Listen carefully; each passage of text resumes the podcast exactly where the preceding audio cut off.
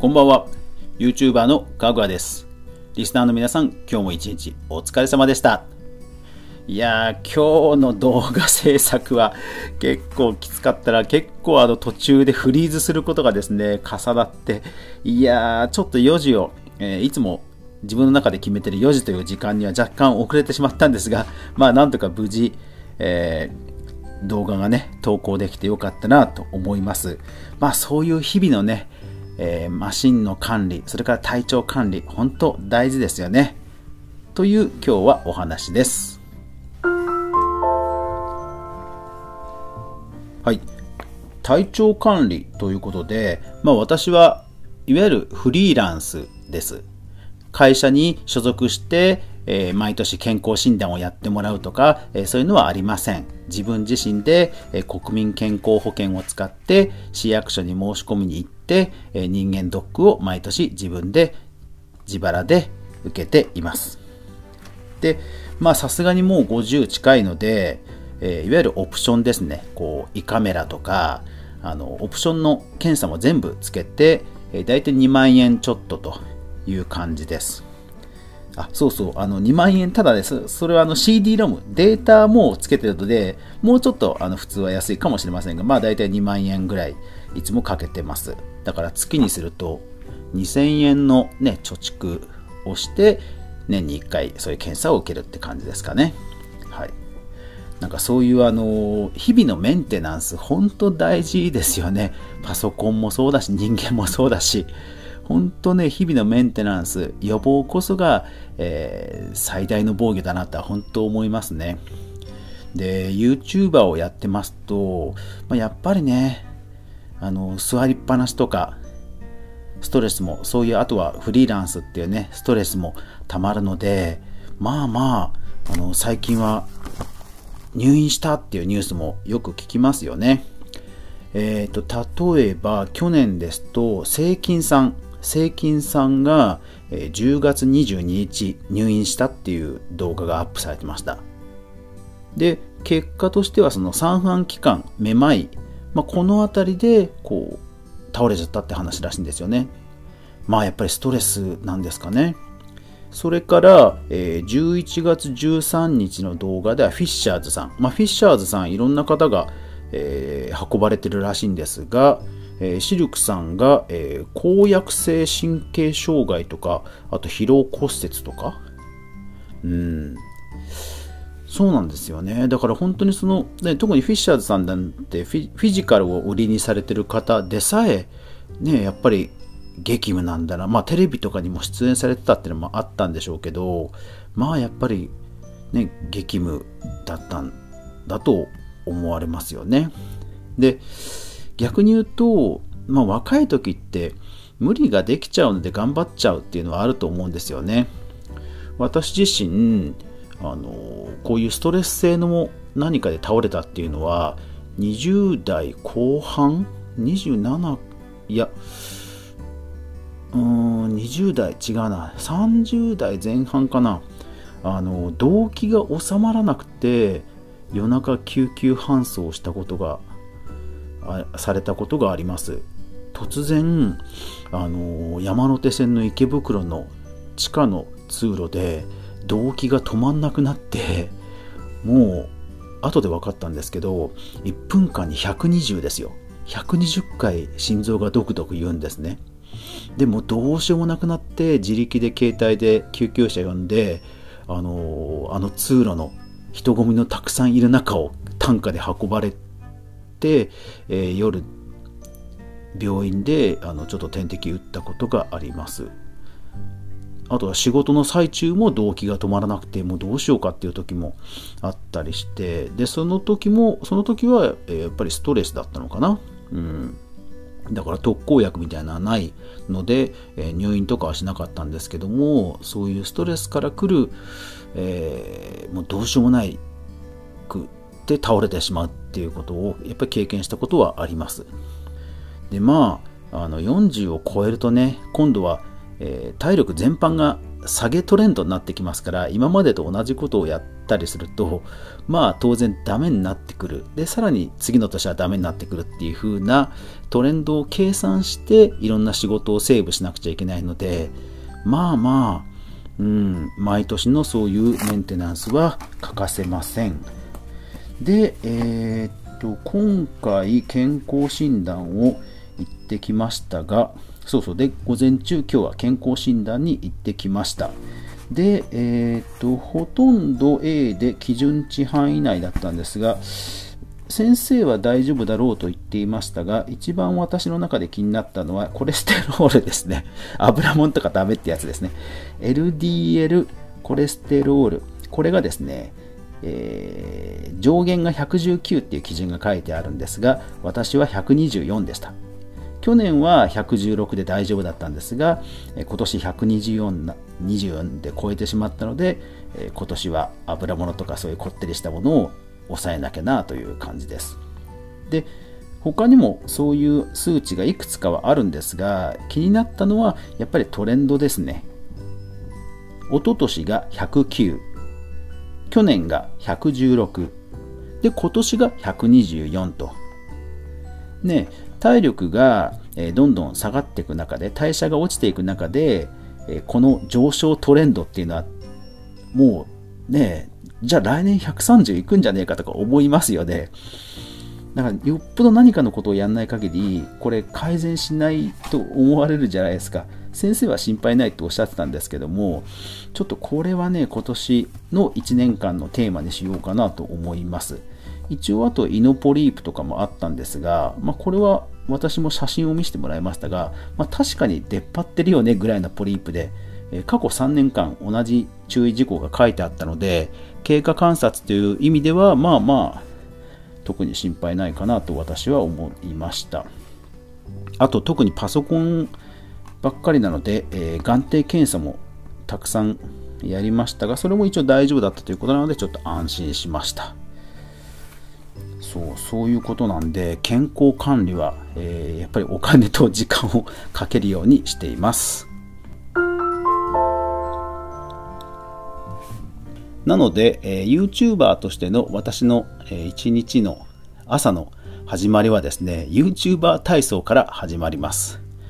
え、何をするかというと、これ勝手に私が名前つけてるんですが、何をするかというと、え、まあ柔軟、まずまず朝は柔軟ですね、えー、正座をします。正座をするときに足の、えー、甲、足の甲をぴったり床につけつつ、かかともかかと同士をぴったりくっつけて座るという正座を30秒間まずします。最初はね、全然くっつかなかったんですけど、あの、なんとか頑張って柔軟してるうちにこれつくようになりました。まあ今でも、あの、完全に自力で立とうとすると無理なんですけど、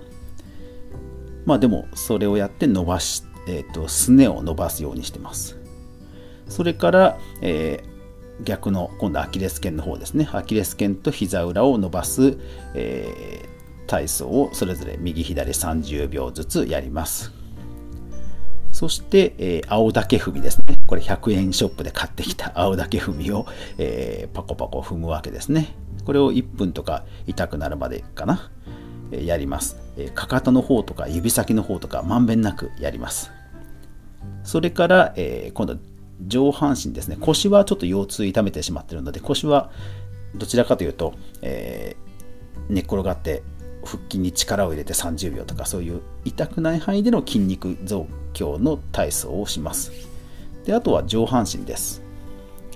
上半身は、えー、手をまっすぐ横に伸ばします。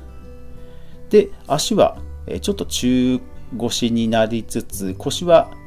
腰はなるべく真上ですね。だからこう骨盤があったら骨盤の上に背骨がまっすぐポーンと置いてるような感じの垂直に、えー、姿勢をしてで少し膝を曲げる感じで開いて、えー、足を開いて膝を曲げてちょっとこう腰が沈む感じの体勢になって手は横にしてで横にしたまんま手のひらを左右に向けて肩で肩で回して、12312と回しながらそれに合わせて膝の屈伸を屈伸といっても床にはつけませんが本当に上下に5センチぐらい動かすぐらいなんですが、それと連動させて回すのと足を動かすのと、30回やります。でこの時に注意しているのは、え、肩甲骨。肩だけで回すんではなくて肩甲骨も全部回しつつ動かす時は力を入れるのだが、えー、回す時に力が抜けてることをちゃんと確認すると。腰痛で、えー、腰痛を患った時に、えー、整体の先生とあと,、まえーと、ストレッチの先生のとこにも行きました。いやその時に一番学びが多かったのはその力を抜くっていうことなんですね。あの本当その先生のところに行ってから思うようになったのは普段どんだけ力を入れてるんだっていうのをねすごくね、えー、気づけるようになったということが大きかったです。例えば歯磨きしてる時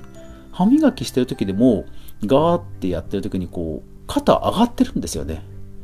別に肩力入れる必要ないじゃないですかそんなに。だからなんか気がつくと肩が上がってるとか力入ってるっていうことが日常生活の中でとてもあるんだなということに気づいてからなんか動かすにしても、えー、力を入れるんだが、なんだろう、力を、動かす時だけ力を入れて、あとは緩めるっていう、うん、なんか動かし方を教わって、で、この肩回しもそれを気をつけてます。で、真横をやったら今度は天井ですね。えー、天井をなんか押し上げるような感じの、えー、手を L 字型にして天井を押し上げるような形でまた30回です。これもやっぱり意外と普段やらない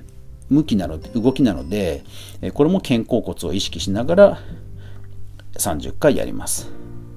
肩甲骨の肩甲骨や背中の筋肉が衰えたことで本当に夜寝れないぐらい、えー、背中が痛くなった時がありましたでも MRI を取っても何か悪いところがあるわけではなく、まあ、結論としては、え筋力不足だということになことを仮定してでまあ体力筋力アップのいろんな体操をいろんな先生のとこに行って教わったらやっぱりよく改善したので、えー、この体操をなるべく、えー、午前午後それから、えー、ちょっとした休憩の時になるべく回数要は貯金する気持ちで、えー、たくさんやるようにしています。もちろんですから朝を朝そういうの朝をまずはやると。朝はまずはやると。いうことですね。うん。あとは本当に手をバタバタやって頭の上でパチンとなるようなぐらいまでやります。あの本当に四十肩も私なったことあるんですが本当にね肩上がんなくなるんですよねなぜか。でリハビリリハビリに行って無事回復したんですがもう二度とね あのようにはなりたくないです。今はちゃんと肩上がります。うん。でもね油断してるといつなるか分かりませんからそういう体操で、えー、一日が私は始まると。いやーそうなんですよ。であと夜は、えー、寝る前1時間寝る前の1時間にお風呂に入るですとか寝る前の1時間にあったかいものを飲む。